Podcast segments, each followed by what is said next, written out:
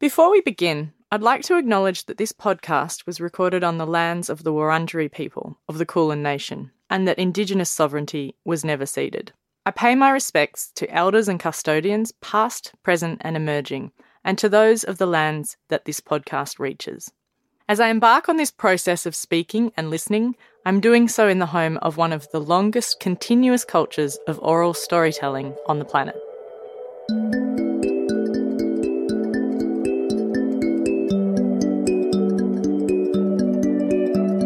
I grew up with a really clear sense of social consciousness that was passed down to me through my parents, mm. by my parents. So I was brought up to consider that even when things are okay for you, you've got to look around and see who are they not okay for and why is that and what can you do. I'm Tai Snaith, and this is A World of One's Own, a series of conversations with women and non binary artists I respect and admire. In each of these conversations, we attempt to break down the how and why of what we make. Together, we look at physical processes and how they relate not only to outcomes, but also connect to the unconscious or non visual parallels and needs in our lives. Today, I'm speaking with Kate Just. Kate has always used textiles in her work, whether that be crocheting or knitting woolen portraits of famous feminist artists, or more recently, creating portraits from different artists' clothes. She's always noticed the way our skins can carry different meaning and histories. Kate and I talk about how she's interested in the real power and agency of what we wear, and how clothes can even be a transgressive force. As a teacher, Kate shares her outlook on what it means to be institutionalised with radical intentions and her ongoing project to create more equal and diverse communities within the institution.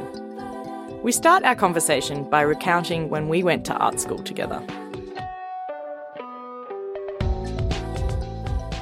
So it's been a while, and since then we've um, we've grown up. We've we've grown up. We have partners, children, the whole lot, careers. And I reckon we've both sort of got better with age. How do you feel about that? I feel like well, certain things have gotten better and certain things have gotten worse. What's got worse? Oh, uh, let's. We should start with what's got better. What's got better? what's got better? Confidence, clarity, intelligence, um, artistic command. Yeah. Friendships, community. It's pretty you know, good, isn't political it? Political sort of intention. A lot of things have gotten better. Yeah. What's gotten worse? Probably just the body. That's it. That old chestnut. It, yeah. Yeah but not i wouldn't say looks entirely i feel actually way more comfortable with my Me looks too. if i look if i look back at myself when i was 25 i can't believe i didn't think i was like an absolute supermodel i thought i was hideous so now did I. I think i'm gorgeous and i probably you know like no. am a little bit deluded no but i, I think, think, you just get to a point with confidence where you think actually your own just belief in yourself yeah. and and the people around you and and everything is what counts. I think so too. And you can really see it in someone's face as well yeah. when they're much more comfortable with their their family or their community or mm. you, you, look better. I, yeah. I agree. But I do I do think some people it goes the other way around. But I feel like for both of us, we mm. found we're much more comfortable with ourselves than yeah. back then when I knew you definitely. at art school. But now you're also back in the institution as a teacher as well and a mentor. And so you sort of how's how things changed in terms of well, actually, I never really left the institution. I'm the person who stays in the institution to radicalize it. Ooh, um, from the so inside. I'm institutionalized, but with radical intention. Excellent. Um, so I've been there. I went back to teaching in 2005, and I haven't left. Wow. And I did my um, master's and my PhD straight away during the time I was teaching with oh, wow. gaps. But mm-hmm. basically, I've been in contact with some institution the whole time except for a gap of t- two years. That's that's pretty intense. Yeah, I don't think I could have done that. I mean, it, it's not for everyone. No, but you've, but you, I feel like from, and I'm, I guess I'm looking at things from the outside, but I feel like you've made quite a lot of change in terms of being within. We shouldn't mm. probably name the institution; it's not really useful. But I think it's okay. It's okay. Yeah, so We're, so I'm proud of my. Um, we're from VCA. My, yeah, I'm very really proud of my contribution to the VCA. Yeah, I do and, think and, you've and, made a big contribution. Yeah.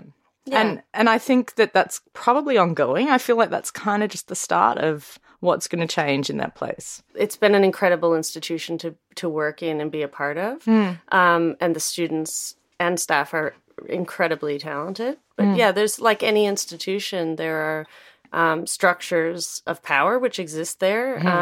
Um, Pretty entrenched ones, actually. in every institution in, in every inst- that reflect broader forms of institutional power everywhere Yeah. so so they're there as well and um and it's part of my yeah engagement with with the place to to sort of talk about those and work within those to see what's possible. So it's one of the reasons I was really interested to move into a role as a head of a department is that I thought, well, I can employ people, so that's something I can do Yeah. to change in terms make some changes in terms of staffing and it's also something I can do in terms of recruitment of students and Yeah. in, in creating um, communities in in the institution in the courses that I run That's so um, good. different kind of communities. So so that's something I could could do and have done in a short Mm. time. Have started to do work on. Of course, you can't just go in and hire like seven new people. You can only work with what's there and and slowly make changes as things Mm. become available. But I have I have been able to do quite a lot in a short time. That's pretty amazing. Like, I do think that that's a big part of, I mean, even since knowing you ages ago, there's always been something of your person or personality that is about, and it's kind of funny because it's quite in line with your actual name. I was Justice. it kind of is. Yeah. Like, there's something about you that is for this kind of notion of truth and making things right or or fighting or working towards what's right or shedding light on a, a better way of doing things mm, which I, I think I've always been motivated by that. I grew up with a really clear sense of social consciousness that was passed down to me through my parents, by my parents. So I think that's something um, I've always. Uh, I was brought up to consider that even when things are okay for you, you've got to look around and see who are they not okay for, and why is that, and what can you do um, to make it different. That's such a great way of thinking. I mean, having kids now, I think about that all the time because you take it for granted that you question things throughout your life and why, and your intentions and your motives, or who you might be overlooking, or who you might be hurting, or whatever. And I do that on a daily basis. But then when you have children, you sort of just assume, and then you realize you can't assume. You have to Yeah. actually actively teach them that way of looking at things too. Yeah, absolutely.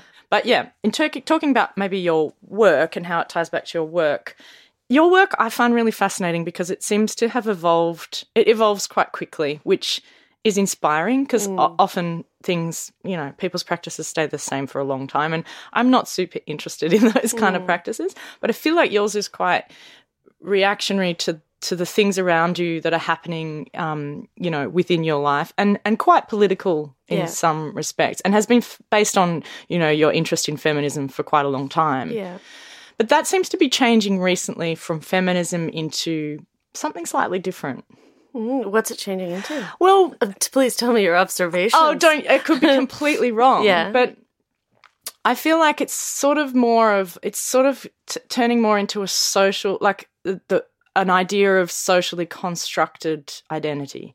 So it's like definitely always been about identity and the way, but but particularly with women, the way I've seen it. But but just recently, I feel like there's a slight shift in terms of the way we construct our own identities, but not necessarily as women. Are you thinking in terms of the um, clothes Yeah. portraits? Maybe you could talk about them. Yeah. Yeah. so I've just started a series. I say just started, but I guess I actually started it maybe end of last year. So Hmm. it's been almost a year in the making, um, and it's it's changed its title a couple of times as Oh. a project. But I'm currently just calling it Clothes Portraits. Yep. And they're portraits of artists made using their cast off clothes. Hmm. Um, but I do still see it absolutely as a continuation of the previous project, the Feminist Fan Project, which I feel like I should speak about as Yeah, well, just a, a bit. I just assume to- everyone knows everything. Yeah, they, don't. don't. um, so the Feminist Fan Project was a series of um, forty plus, but it was like the top forty knitted uh, homages to my favorite feminist Yeah. um, and queer artists. I'd be From surprised around if the people world. listening to this haven't seen those works. But if you haven't, you've Get been wearing you've been Hashtag wearing some kind, of, some kind of blindfold for the last couple of years. But yeah, Um, well, the art world's small, but the world and the world is big, and so. But yeah, they've had a great run, and they've shown around the world, and they've had a real presence, I guess, on Instagram because as part of that work, I created a post um, and a love letter to each artist where I, you know, describe why they're important to me and to feminism. Which then, pro- you know, proliferates Yeah. their message through your love of them or your yeah. and I mean one of so one of the things I um I realized as I was about halfway into that series was that all the artists I I um, depicted in in knitting in yarn um, actually use clothing as a form of um, transgressive or political force in their own works. So hence my um, you know translation of them through te- a textile medium. Mhm. So, um, in a sense, fashion, I've Mhm. always been interested in how clothes and fashion become like an armor or second skin or operate as a form of polit- have with a form of political agency or can. yeah, So I guess moving from um, that series into the clothes portraits, it's actually not that um, dissimilar because it's a, it's a series which is depicting artists through the medium of clothes, and what their clothes reflect is the way that clothes um, create or reflect our identity. Yeah, and that the way in particularly in the case of women Mm. and queer people um, they reflect our um, they become a kind of armor for the world Mm. and reflect a kind of political intention yeah. I've always so felt to me that's a feminist intersectional lens still It definitely is. It is. It's just slightly. I Mm. feel like it's slightly opened up to something. You know, I love it. I Yeah. love the new direction. I feel like it's it's really kind of um, current as well, which is rather than casting.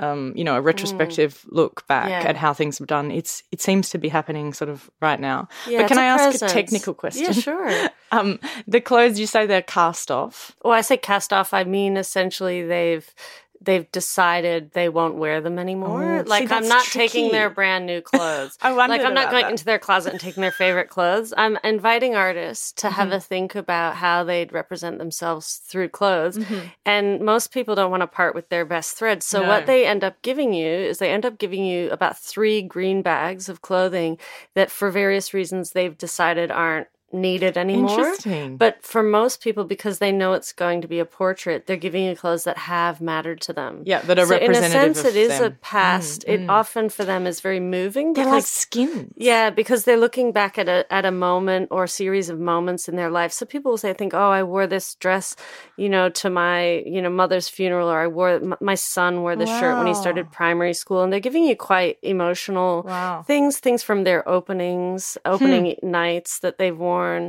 You know, underwear. Gavin Brown gave me his um, Vivienne Westwood underwear. Amazing. Um, so so they've got they've got um, they're giving me It's really bathing suits. I've got very specific Yeah. um, in my own Yes. mind. It's almost like a painterly palette Yeah. I'm creating across the work. that. So I don't want them all to look too similar. No. And it's been interesting because I've mainly focused on women in my Mm. practice and uh, other women and, and myself Mm. and women in my family, etc.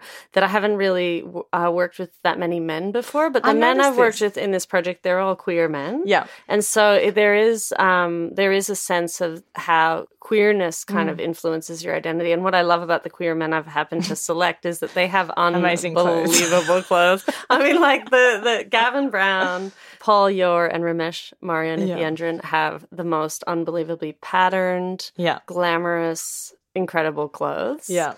So there's But- been something really interesting about that. It's interesting because it's not dissimilar to kind of this project in a way, mm. is that I'm really interested in collecting people's stories. Yeah. And I guess um, what I'm drawn to in different people's stories is is the variety within within one person's practice. Like, Yeah. And it's not dissimilar to a wardrobe, you Yeah, know, the stories right. that make up who you are.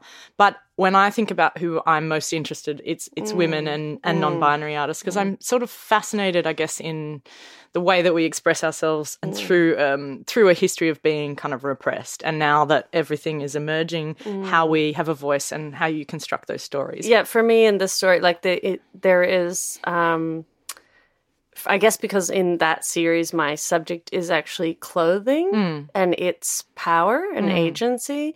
I think there definitely are men and queer men in that space who've used clothing as a really provocative force. So I'm interested in the way those men have used fashion to challenge kind of gender norms. Like Paul Definitely. Yore's given me dresses and um, like bathing suits he's bought from like a, a, a girls or whatever section of Target or one of those kind of stores. So they're actually you know to make that decision mm. to buy those clothes or or to wear those clothes in public it's a political decision I was say it's a political basically. act it's a yeah. political act because yeah. you're challenging everything around you billboards tv mm. shows um, mainstream representations of gender and so mm. you know that's a, that's an example I think of men who have a, tons to contribute in a mm. way they're they're going to change the way they dress the way they their work um, exist is actually really challenging mm. to a lot of um, yeah long held kind of structures that define lines of culture and gender and class yeah. and race and everything else. I mean, and the, and obviously you're just interested in artists. Because, yeah, at the moment I'm mm. interested in artists because the other thing is I've chosen artists for whom textiles is is an important mm-hmm. part of their practice. So this yeah. again mirrors the previous. Every single one of them, mm. even Gavin Brown, who's mainly a painter, um, started out as a textile designer. Yeah, right. So um, there's only one artist, Penelope Davis, who maybe wouldn't be thought of as primarily a textile artist, mm. But even even so, her current series of um, hand sewn jellyfish mm-hmm. sculptures, there yes. it ha- it is definitely a kind of text with mm. of latex, a kind of textile. Mm. So they're all looking at skins and textiles in their work as well. Skins, I think, is just such an interesting metaphor. Like, mm. there's so many levels to that. The way that you shed a skin as a reptile. Mm. I mean, we have a lizard at the moment in our house, mm. and he sheds his skin quite often and sometimes really? just sheds a whole hand so it's like this little glove that you find sits there in his little yeah but the way that we shed our skins um, as an artist i find fascinating as well so like mm. you were mm. saying the taste that you might have moved on from but still a part of you it's like mm. we create this long list of past interests mm. that becomes who we are in yeah. a way yeah it's like those collections of skins is really important to make a whole kind of life. Yeah. Yeah, I think that um there's it's skin is definitely one of those themes that I think I've left and I come back to mm. all the time. I did my PhD was on women's representation of their own body through skin. Mm. So not the body but skin as a surface, a mm. texture that you could you can sort of um, like if you think of artists like Catherine Opie mm. who who works with scarring and tattooing mm. in the photographic works it's it's a you know it's a clear indication of the way you can write your own stories into your skin and the way your mm. skin carries a history of touch, mm. which is quite specific as well. Yeah, one of the other artists I've spoken to in this series, Stanislava mm. Pinchuk, you would love her work because mm. she has this kind of currency of tattooing where she will mm. um, tattoo, but only to people she can have an exchange with. So yeah. they give her something in exchange. But we were talking a lot about the way that it relates to you know like lace in the past and mm. stories of women um, tattooing symbols onto other women and this really rich history of like textile and skin and the way that yeah. that relates yeah it's very strongly interrelated yeah it's yeah. something i mean that i've never really thought about before but you can of course once you do you see it sort of everywhere mm. right and then i guess there's facets of that like hair or yeah. you know yeah. Uh, different different sort of elements of or, or like um you know drawing on your face or makeup or so many different things. yeah. But it's funny, I'm just laughing because I love makeup. So do I. I was actually I love makeup. I was actually so. just thinking one of my earliest I was reading a magazine that was about different artists' earliest mm. memories, and it made me think what was my earliest memory. And one of my earliest memories is watching my mum, you know, mm. put on makeup in the mirror and just mm. being absolutely you know, just absorbed in it. And I could mm. never tear myself away from it. Every morning I'd have mm. to go and watch it because it's this sort of you know, creating your identity in a way that you mm. choose. And mm. but it is tricky, I think, as a feminist, you sort of question. I've gone through phases of thinking mm, hate makeup because it's a mm. black whatever male industry construct, blah blah. But then I think, well, actually, no, I, I love it. I love I love dressing up. I love putting on whatever I want, mm. or not, or having the choice. You know, mm. I don't really ever make the choice to leave the house without it. But it's not. It's so funny because my daughter Hope. They say to me, they always say to me, "Are you ashamed of your face?"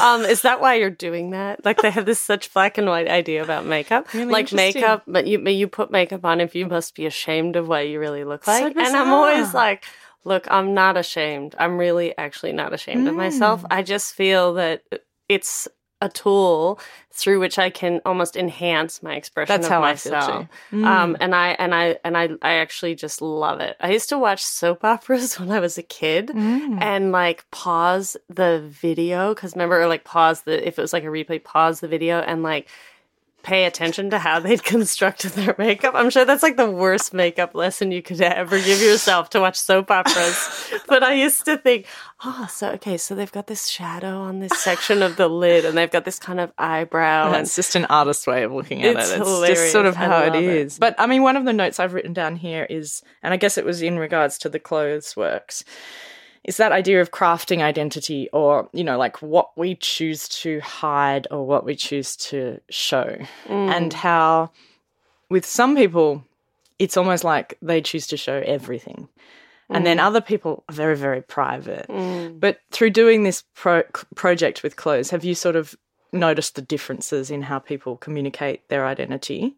Like, are they really private? Have, have you dealt with anyone that's very private? Or no, no, so that would be kind of interesting, I think. So, well, actually, I think that probably Jan Murray would be the most private, but also not. Like, in a way, I've known her for many, many years. So, um, I feel that I do know quite a bit about her as well. But I think, yeah, she's probably the most publicly sort of reserved or private person that I um, did a portrait of. And her, yeah, her, cl- her portrait looks like a lot like a flag almost. Interesting. and it has even though she's um i guess known for wearing clothes that are really very mm. expressive and even kind of flamboyant like metallics and mm, all different mm. colors the bags she gave me happen to be mostly black and white so her portrait is black and white and it- Interesting. it, has uh, this like ruffled cross in it. So that one i mean so they make themselves. The cra- the craziest thing about that that series is you get the bags you put the clothes on the table and it you auto I automatically know what I'm going to exclude, and because So it's so weird, people will give you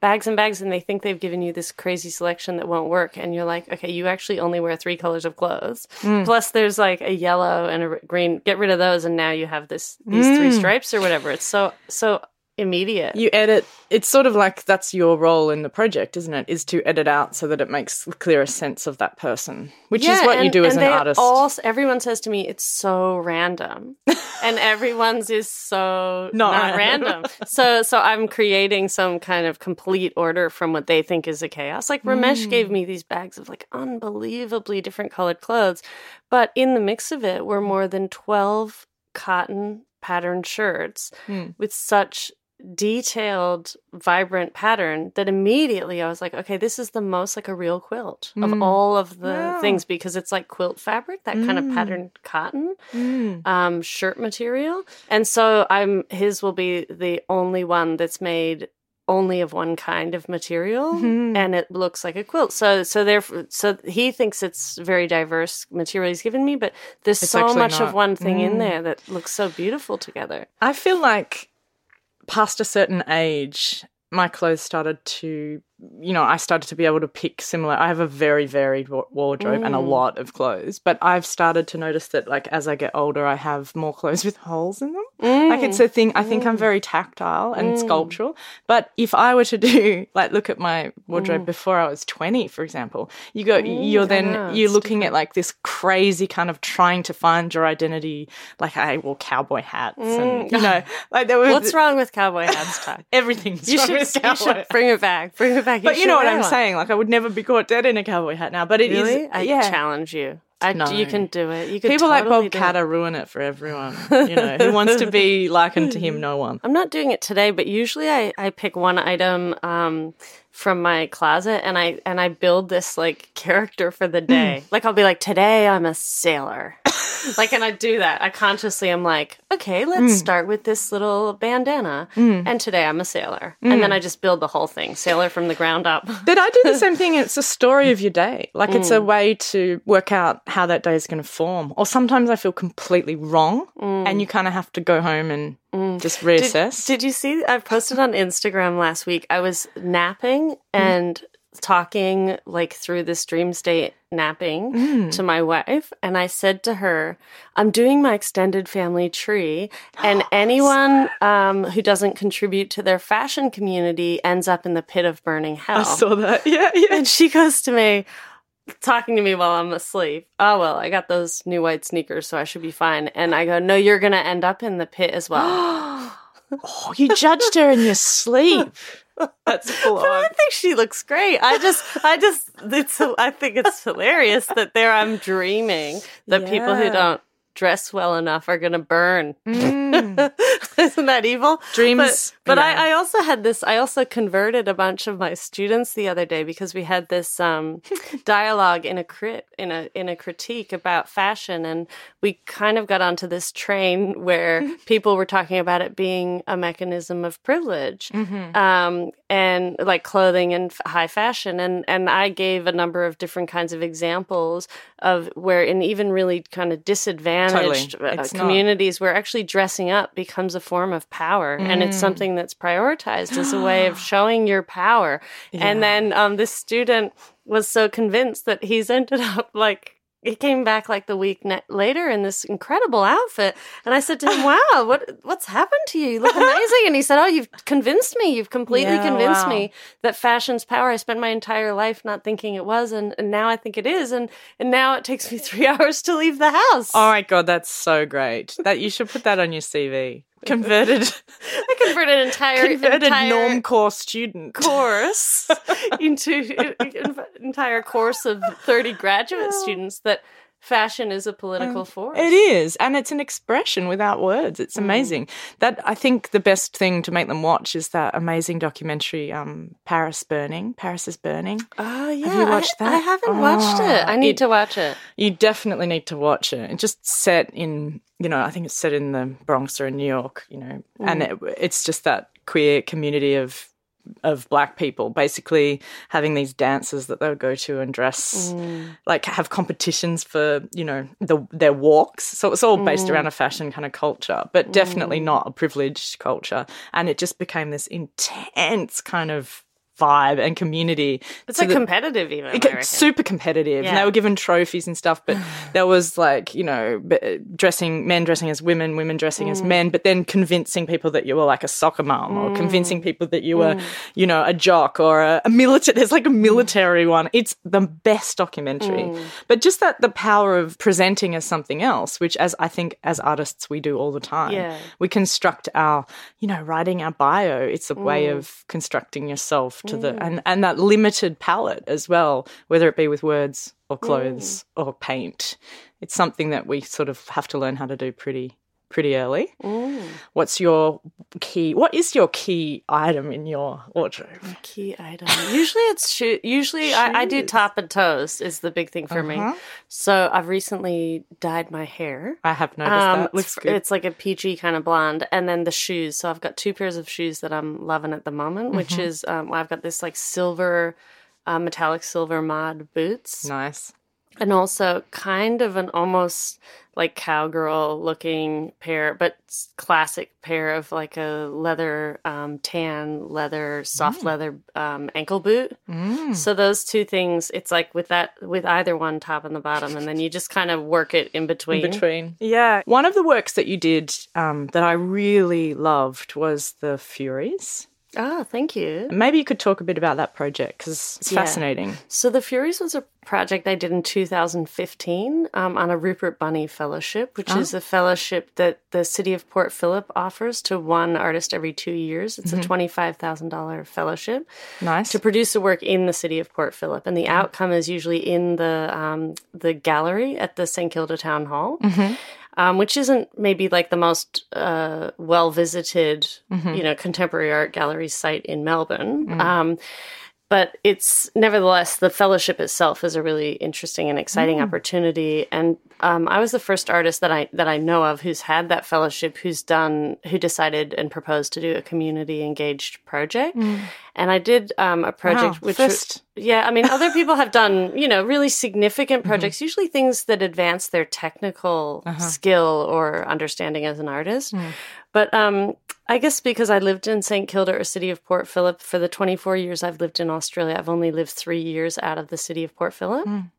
So that's really my hood. Mm. And my studio has been there for most of the mm. years as well. And the thing I that I, I see every day in St. Kilda is, you know, extreme privilege, just smack up against extreme kind of disadvantage, poverty, and a lot of struggles, like uh, people in in with struggling with homelessness, drug addiction, Yeah. and my studio's in a in a street that is like a main strip of prostitution in St. Grey Kilda. Street?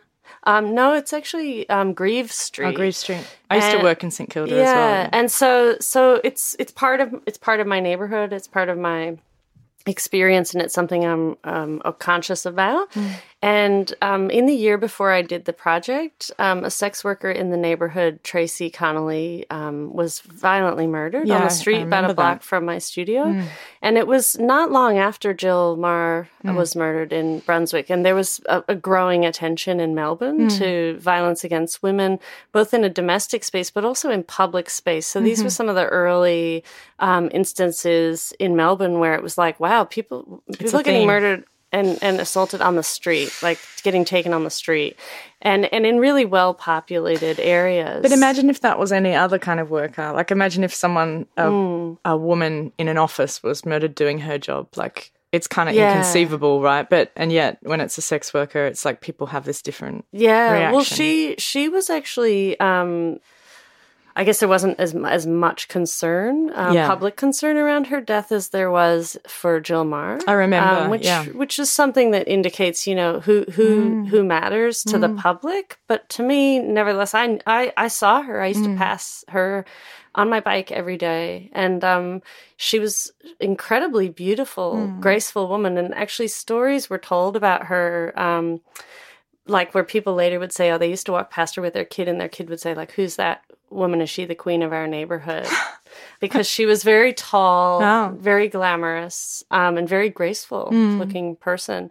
Anyway, it was just for me. I, I, I had this growing um, kind of concern and consciousness around violence, which I guess has been with me my entire life. Both Hmm. my parents were subjected to violence in their homes, physical and sexual violence. My Mm. partner's family has been impacted by familial domestic violence. So it's something I just had an absolute consciousness A about lot of my people. whole life. I mean, Yeah. most people now have some experience within their family, extended family. Yeah. it's kind of so scary. so it's um so I was just thinking, well, how would you but also around those public deaths, I was Mm. thinking, how could women express their absolute you know, discontent and rage and fury that this is happening to Mm. us. Like, forget it, because all at the time in the newspaper, all I kept reading was these stories about why men do it. And like, like this, Like, this so we can understand. so we can better understand, and stories about how kind of broken women are and how mm. impossible it is for them framing them only to, as to kind of rise Yeah. beyond. And of mm. course, I know because I know in my mother's family mm. and in other people's lives and my partner's family, w- what I know is that a lot of survivors I know of violence and um, assault, they they're actually the most powerful people I've ever met. Of course. They're the most compassionate, most powerful, and resilient people in a way They have because to they've be. had they've had to be, but To live. also they they they've carried it as for a lot of people I know have carried it forward Hmm. who've who've escaped that cycle of violence have carried forward an absolute intention to give back into the world, protect their children in a di- with a Mhm. different kind of force yeah. and a con- and and so I I just wanted to basically create an artwork around this in the community. Mm. So That was a, way of saying enough. Yeah, of course. You know, enough. So what I did initially was I had this idea that I would work from the Greek myth of the Furies, Mm-hmm. um, who are these mythically in Greek, you know, in Greek lore are the you know. Per- um, drag the perpetrators of violence into the underworld and punish them endlessly. Love They're them. always depicted as this kind of just almost like haggard, though Yes. sort of um you know dark force of Yeah. group um and i thought well who who are our contemporary furies Mm. who are the women who've had enough and how did i do it how did i get them it was that's a complicated story maybe too long we'd have to go an hour on that but the, the short answer to that is that i guess in running a, a project like that in the community you don't just do a facebook call out where you No. go hey who wants to be in my furies and uh, you have You to have to vet them, yeah. you have to sort of it, have a lot of dialogue in Mhm. the community with different groups of people um, who are in a proximity, I thought, as well to that area where I was going to show the work. So I spoke to women who worked in the library, which is right across the street, um, women who work at the St. Kilda Primary School, which is where my um, a daughter Hope goes to school, and where like the women working in that aftercare program there. I So people that knew this in the woman, community. is it? Uh, well, no, Not wasn't. It, was, necessarily. it had moved beyond that in the sense it was like because we're all affected by it, Yeah. but we're doing it in this locality. Mm-hmm. And I, I, I had a consciousness around the sense that I wanted to choose people who I know potentially moving through the streets and urban environment don't necessarily have an easy time of it. Mm-hmm.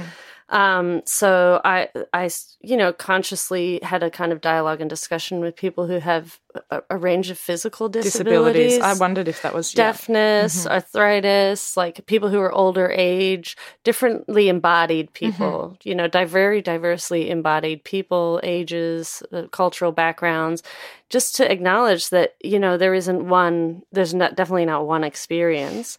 And, and also I was interested to choose some people who maybe haven't ever been that visible.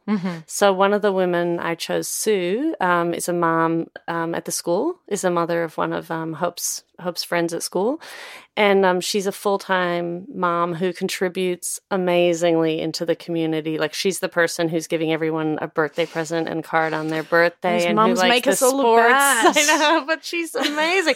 the sports manager for her son's Yeah. basketball team, like just incredible Amazing, human yeah, being yeah. but not you know not um someone who has like a very visible Mm. professional sort of um you know visibility i guess Yeah. just a visibility And profes- selfless yeah often, yeah. Mm. and so people like that I, who i thought would be really interesting to see what would it be like if they were a superhero of the neighborhood Yeah.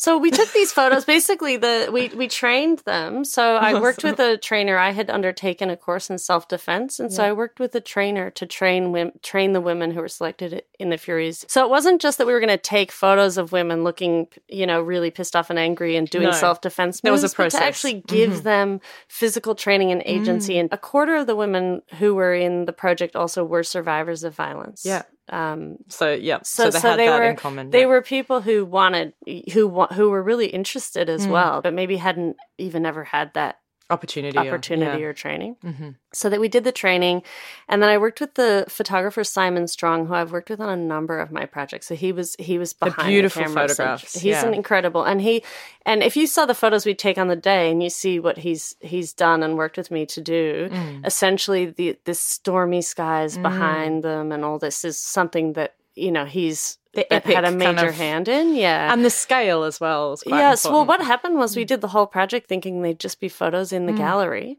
inside the town hall as a show of photographs. Mm-hmm. And after we shot the photos, um, I looked at them with Simon and I said, I, I think these are going to have to be like four meter high banners on the front of the building.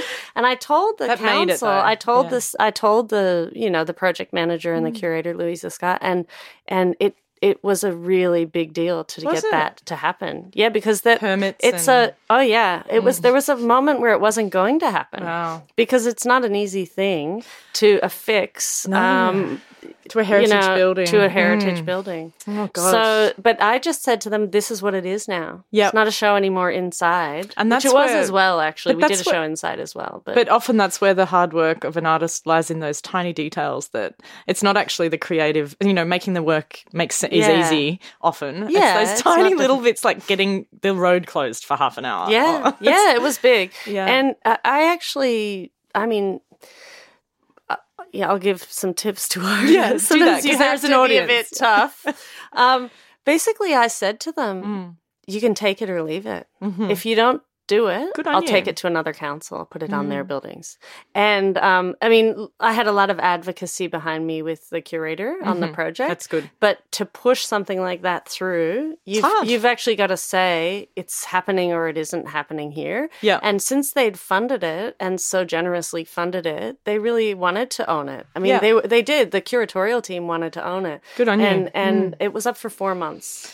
That was amazing. I mean, I think that's th- that's what makes it. That conviction is like the last push to get into the world. Is is what you were trying to get across with the content anyway. Yeah. It's that sort of force of nature that you need to be to, you know, be up against all of this stuff that we all confront every Yeah. day as whatever we are, mothers or artists or people on the street. It's just this crazy kind of constant front you have to keep up. And they were like, I think once they were up there as well, they were like superheroes. Mm. They were, They were like yeah. so tough. And there's all these amazing photos of like kids. There was this little boy Um, he's like two years old Mm. and he's looking up. There's a photo of him wearing a superhero cape, like a Superman cape, looking up at his like four meter high mom who is pregnant Oh. at the time, who's on the side of the building, Mm.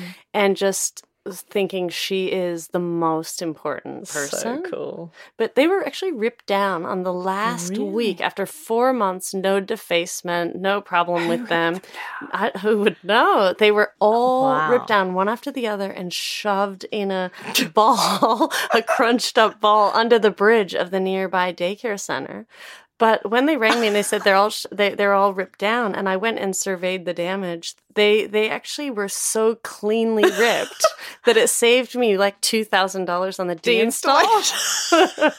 so thanks, defacer of my work. It came down four days early, but I actually got Ah. a cheap deinstall. Ah, don't you love that? Because the guys just had to get up in the crane and just like unclip The the, um, hooks. the hooks. so great. Mhm. But I love how that um I love that story of the young boy like looking at his mum and that being documented as well because so often mothers are kind of like these superheroes. You know, we all know that that's what But they're like the invisible superheroes. they're the invisible superheroes Yeah. and it's and it's something that like especially with having two boys as well you're Mm. aware of that they have this utter respect for you growing up and then somehow that Mm. because society encourages that role to be sort of forgotten or often devalued and all of that kind of stuff that we've been aware of for ages but i love that that sort of made it big and permanent and Mm. and hopefully that in the future maybe you go into um as a woman, you might go into motherhood thinking Mm. this is a serious role. This is something that I can be. I, I it's a big responsibility, and actually, you have to be really strong and tough, and to Mm. Have a career at the same time. Yeah. it's really full on. Um, and that's something I just wanted to ask you before we wrap up. Mm. Is how do you see that kind of future changing? You know, for for hope. You know, for your child, hope, and Mm. and also for other women. You know, growing up now. How do you how do you see it changing from what we had maybe Mm. 20, 30 years ago?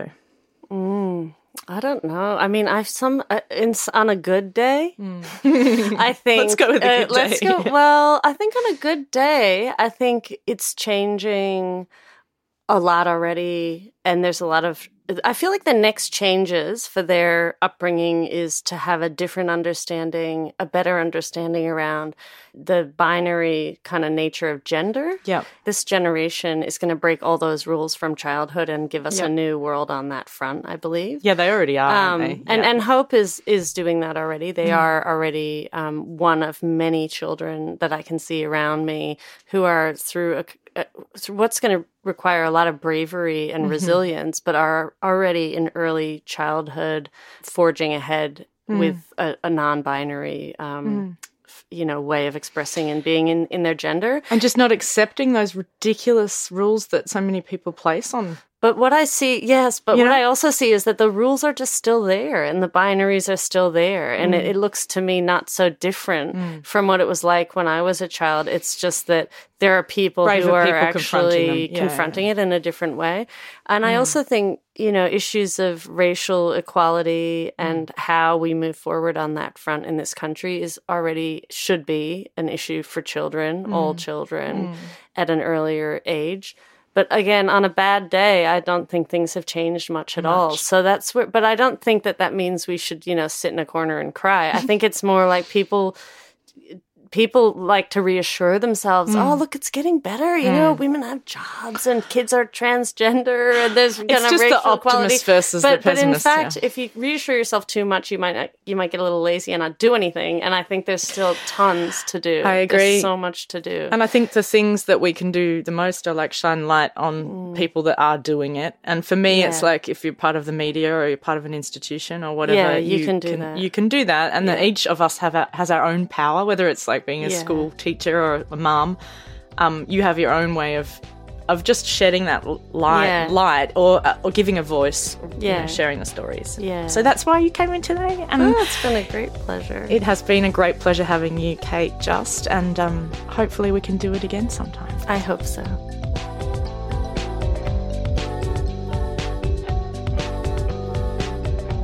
There are so many parts of this chat with Kate that made me smile. The way she talks about building a character for each day with what she wears. the way she somehow got me to confess to my cowboy hat wearing past, or our hilarious discussion about makeup. Kate's wonderful insight to her work, The Furies, focusing on women expressing their deep felt fury over the many injustices inflicted on women in their communities and making this public, rather than the usual explanation of men's motives. I found it moving how Kate not only used these women as subjects of her photos, but worked with them, giving them training and agency as part of the project. There's a very generous and admirable social conscience about Kate that's really inspiring.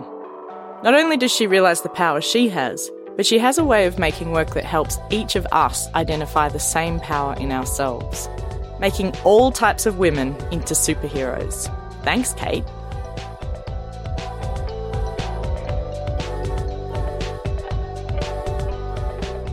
This conversation was hosted by me, Tai Snaith. I'm an artist for those of you who don't know my work.